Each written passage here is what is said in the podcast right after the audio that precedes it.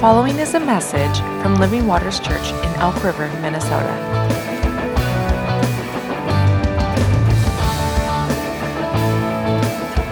For more information, visit livingwatersmn.org.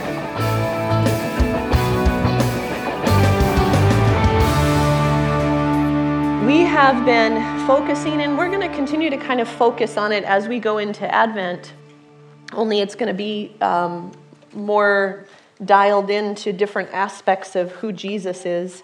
But we've been focusing on worship and a heart of worship and what that means for us. We've been looking at different ways that we worship the Lord. Hopefully, in this time that we've been observing it um, or, or exploring it together, we've changed what we imagine when we talk about worship from singing and dancing and raising hands or from it being a music genre, which is my least favorite thing when we think about worship, going, oh, yeah, that's a style of music. That we would change what we imagine from those things to this picture and this posture of full surrender to who the Lord is and what He's done. And so, one of the distinctions that we've made is worship is our response to who He is and what He's done. Who He is it elicits praise that comes from our mouth, where we begin to declare and to say who He is and what His character is. And there are places in songs, this has been happening to me over the last several weeks, where a song will sing something about his loving kindness, or a song will sing about his mercy, or there'll be a line about um, how he's a redeemer, and something will well up on the inside of me that says, That's my favorite thing about you. Like something just comes out, which makes me a liar because I say it about a lot of different things. But there's something in that moment of beholding and praising and extolling the truth about who he is that becomes the biggest thing in my life in that moment and my most favorite thing about him. And so I want to encourage us, even, even if there's a song and it has a lot of different words, if there's one piece of it that's sticking out to you, you have permission to stop singing the other words and to just meditate on that reality of what the Lord's speaking to you about his character. Because that's the Holy Spirit's work in us. When he draws our attention to some aspect of the nature of God, and if we'll turn aside, and we'll yield to that and we'll lean into that, it will begin to expand and become bigger. And I want him to be the biggest thing in my life. I want him to, to be the thing that, that fills my view more than anything else. But it takes intention. It takes this stopping for a moment and not just, again, singing past the familiar truth of his everlasting love or the familiar truth of how he's a redeemer and allowing ourselves to feel the, the weight of that and the gravity of that. And so we've been invited into doing that throughout these last few weeks. One thing that I want to give us uh, liberty in is to recognize that that response to those realities looks different for all of us. And there are times when we can say, well, this person responds this way or this person responds, and that's worship. But we need to recognize that as unique as He's made us, He's made our response in worship. Nobody can worship Him the way that you worship Him. And while I want to encourage you to be willing to yield your body, your, your voice, your words to Him, we need to have liberty to know that that gets to look different for all of us. Amen? Good. Amen.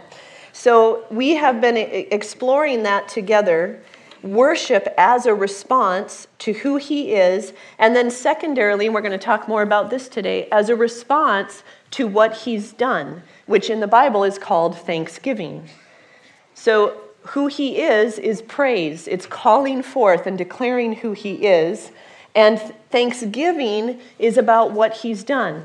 It's acknowledging that the goodness in our lives, the victory we've had, the, the salvation we're experiencing, all of that, that it comes from Him and we're going to offer back to Him thanks for that. when we see the poor cared for, we see this in the Bible, that there is an offering of thanksgiving for the fact that the poor were cared for. And that justice was done for the widow, and there was an offering of thanks back to him. I believe that there's times that we think that is our work and our effort and our praise as, as mankind. When we begin to think that the, the poor can be cared for or that justice can be done by man alone apart from God, we lose that sense of thanksgiving and we lose his lordship and his kingship in those areas. I don't know what that's about, but that wasn't here. But I think it's important for us to recognize that He is the one that all good gifts come from. And so we've talked about this aspect of when I praise Him for something, it's not until I have worshiped, as in surrendered to and given Him lordship, that that reality of who He is can now be Lord in my life. When, when we talk about him being the Prince of Peace, and we say, be, Come and be the Prince, I need your peace. but we need to then make sure that he's able to reign, that he, is, he has been enthroned in our life so that we can receive that peace. When we talk about these different aspects of his nature, then what we our response is to submit to those realities of who he is. And the same is true in Thanksgiving. Pastor Bob talked about last week how we can continually worship. And he's not talking about having worship music on Alexa all day long in the background, although that's, you know, part of it. Can I just touch on this for one minute? It is awesome for us to fill our homes with worship. It is, it is, there is a presence that comes when the, the truths of the Lord, for the sake of who He is, is being poured out into our homes. But one thing I have felt a caution in is turning to worship for entertainment that, that there's times where I go, well, I just, I want to listen to something, and I'm a Christian, so I don't listen to this kind of music, so I'm just going to put this kind of music on. And there's something that's been happening to me where I can't just put that on and not be completely drawn into the reality of what these songs are singing. I really believe that he doesn't want to just be the background music to our lives, but that we would actually, on purpose, it's one thing to have music playing, which is good, but to actually, on purpose, in the same way that we purpose to read the word, in the same way that we purpose to pray, that we would purpose to turn aside in worship. And for me, I actually kind of have to differentiate. This is entertainment, this is worship. And it's difficult for me to use the same songs for both, I guess, to be honest. So we need, we need some more Christian entertainment music, maybe, so that we have somewhere we can just kind of think about good thoughts. And, but when it's really worship, that we would actually turn aside and, and key into what it's saying and what, what is true about Him also not in here. Um, so we talked about last, uh, last week this place of being continually in worship, but more about, again, the posture of our life. That we are continually in worship through turning our attention to Him, through leaning into who He is, through our obedience to Him, through doing things the way that He's asking us to do them through how we manage our thoughts. It is an act of worship for me when I have a certain thought pattern coming in and I go, oh, when I take those thoughts captive and bring them in obedience to Christ, that's an act of worship. That's, that is an act of surrendering to the reality of who He is. Does this thought glorify God? Not really. So I bring it in obedience to Him, and that becomes an act of worship. So there's this ongoing practice of, of bringing ourselves in submission to Him and responding to His love. Another thing that's so helpful for us to recognize is that this love that we give back to Him, we don't have to create it in ourselves, we don't have to come up with it, because it's basically just us receiving His love for us and then in turn giving it back to Him. And it becomes this, this cycle and this awareness of His love allows me then to respond in love to Him. I think there's times when we feel like we have to like drum up emotions. And the reality is, if we will just get into a place where we let His Spirit resonate within us the reality of His love for us, the reality of who He is, worship is going to just come out of that because we begin to how do you how do you feel towards somebody who just adores you? Maybe you've had like a grandparent or you had a, a mom or a dad or someone you know hopefully your spouse. For sure your, your spouse right? There's something when when their adoration is pointed at you that it makes it very easy to return that. It's still a choice. We still have a choice. Many of our kids have adoration pointed at them, and it'll be a few years until they begin to return it. but what's different about the adoration that I can point at my kids is that God's is perfect and mine is not.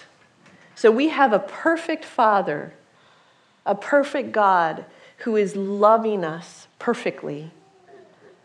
And then we get to respond to Him out of love through worship, not out of our own sense of emotions. It's still a choice, but we don't have to, to come up with it. We still have the choice whether we're going to give it back to Him. So, worship is, is that response. And so, one of the things that we've been considering as we've been looking at this concept of, of worshiping the Lord wholeheartedly and responding to that invitation is to consider our posture. Don't we love to think about our posture? Everybody, like, like 12 of you went when I said the word posture. It's so funny.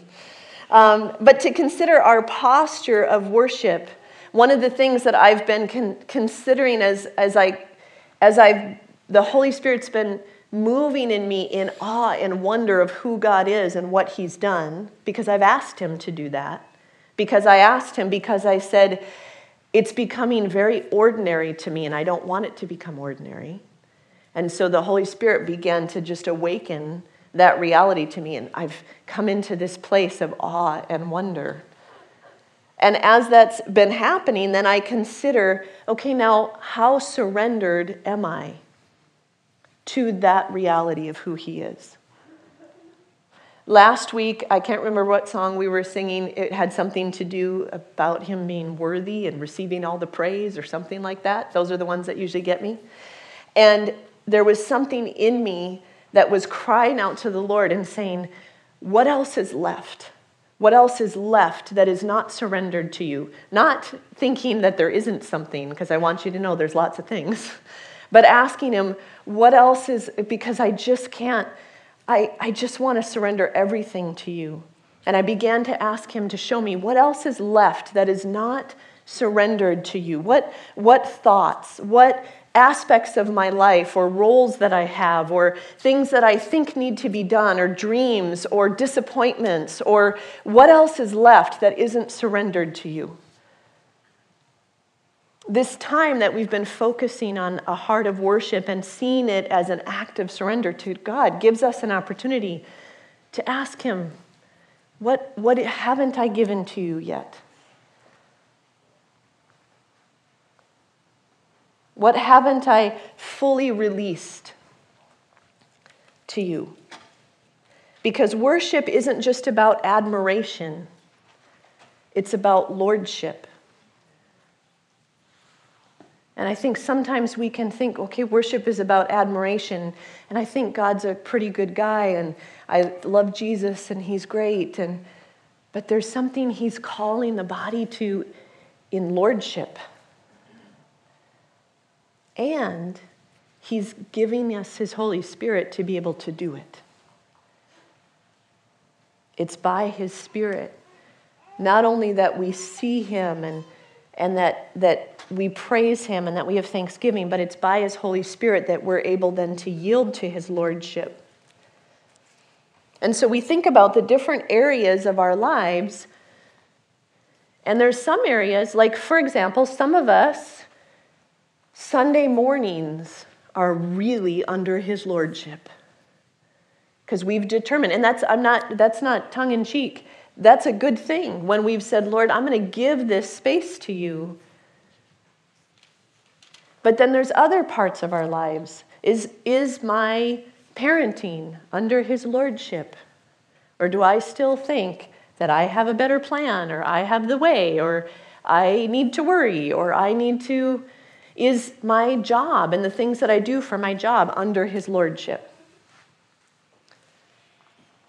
So that is the invitation that we've been responding to. Today, I want to focus on, because I feel like we've been focusing some on praise. Today, I want to focus on thanksgiving and the ways that God directs us to both come to Him in praise and thanksgiving. In Psalm 148, it says, Let them praise the name of the Lord, for His name alone is exalted, His splendor is above the earth and the heavens. And so we look to His character and His goodness and His mercy and His, his love, and we praise Him. But thanksgiving is about giving thanks for what he's done. In Isaiah 12, verse 4, it says, On that day you will say, Give thanks to the Lord, call on his name, make known his deeds among the people, make them remember that his name is exalted. In Psalm 106 1, it says, Give thanks to the Lord, for he is good and his love endures forever. In Psalm 104, it says, Enter his gates with thanksgiving and his courts with praise. Give thanks to him and praise his name.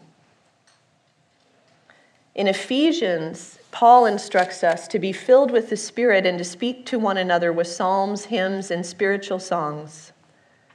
Sing and make music in your hearts to the Lord, always giving thanks to God, the Father, for everything in the name of our Lord Jesus Christ. This is meant to be an aspect not just of our own personal gratitude, but it's meant to be a corporate experience that we have the giving of thanks to God.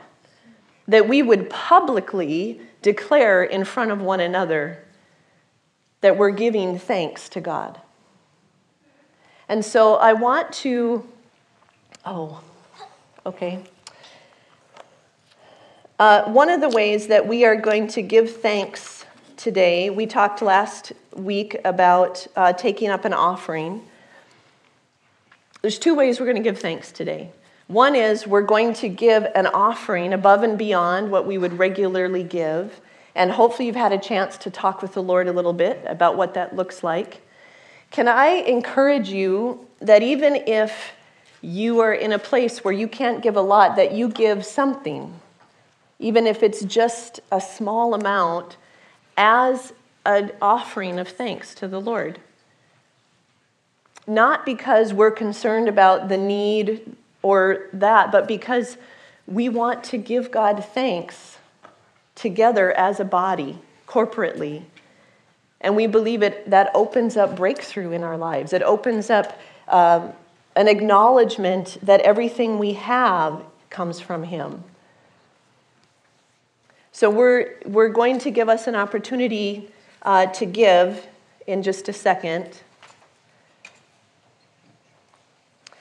And the other thing that I wanted us to, to do together is I wanted to have just a few people share a couple of short testimonies because the point of the testimony is to give thanks to God. And so it's going to be I'm thanking the Lord for that He did this and this and this in my life.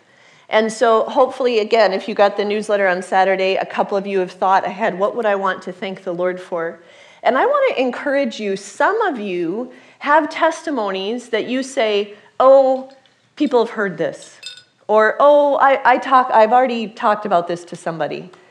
And again, I want us to remember that the familiar is not ordinary, that the testimony of God, your salvation testimony, how many of you have heard Pastor Dave's salvation testimony? Rachel? That's his daughter. He has testified publicly many times to what the Lord has done in his life through salvation with thanksgiving. And he jokes about, you know, his kids saying, Oh, don't tell that story again. And and probably sometimes I go, oh, we've heard this story. But there was a time that he told his testimony, I don't know, maybe a year ago or something, where the reality of it hit me that this is not ordinary, even though I'm familiar with it. And there was something in his testimony that I just went, God, you're so good, as if I was hearing it for the first time, even though I wasn't.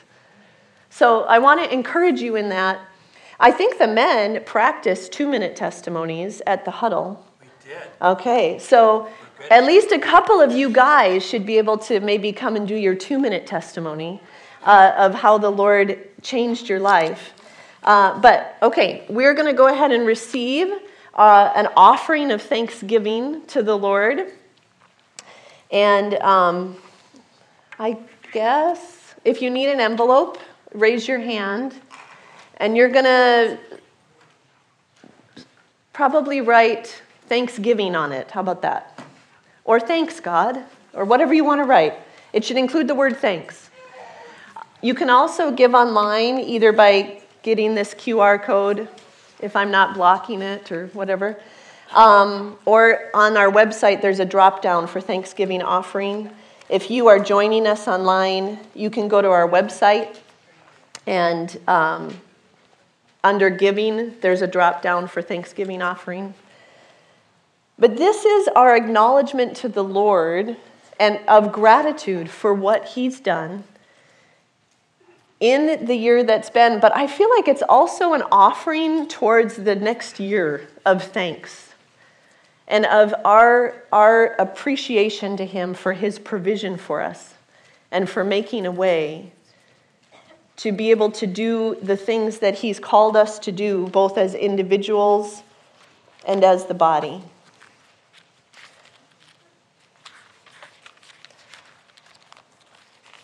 Oh my goodness.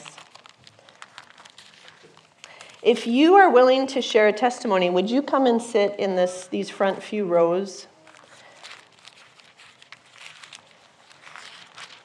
Don't be shy publicly give thanks to the Lord. Okay, I just want to read this verse really quick. Corinthians, 2 Corinthians 9. Um, verse 6. Now, this I say he who sows sparingly will also reap sparingly, and he who sows bountifully will reap bountifully. Each one must do as he has purposed in his heart, not grudgingly or under compulsion our heart is always that you would give in accordance with the Lord has spoken to you. We're not going to try to to convince or coerce. We just we just trust you and the Lord to talk and to know.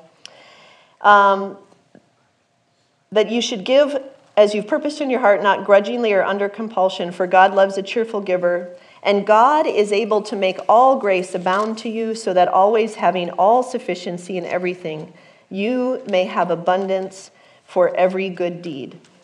This is our gift of thanksgiving to the Lord in recognition that we will have abundance. We have had abundance for every good deed that He has called us to as a body. In verse 10, it says, Now he who supplies seed to the sower and bread for food will supply and multiply your seed for sowing and increase the harvest of your righteousness. You will be enriched in everything for all liberality, which through us is producing thanksgiving to God. So we are giving a gift today in honor of our gratitude to the Lord. Amen. Amen. Thank you for listening to this week's message. To learn more about us, please visit livingwatersmn.org.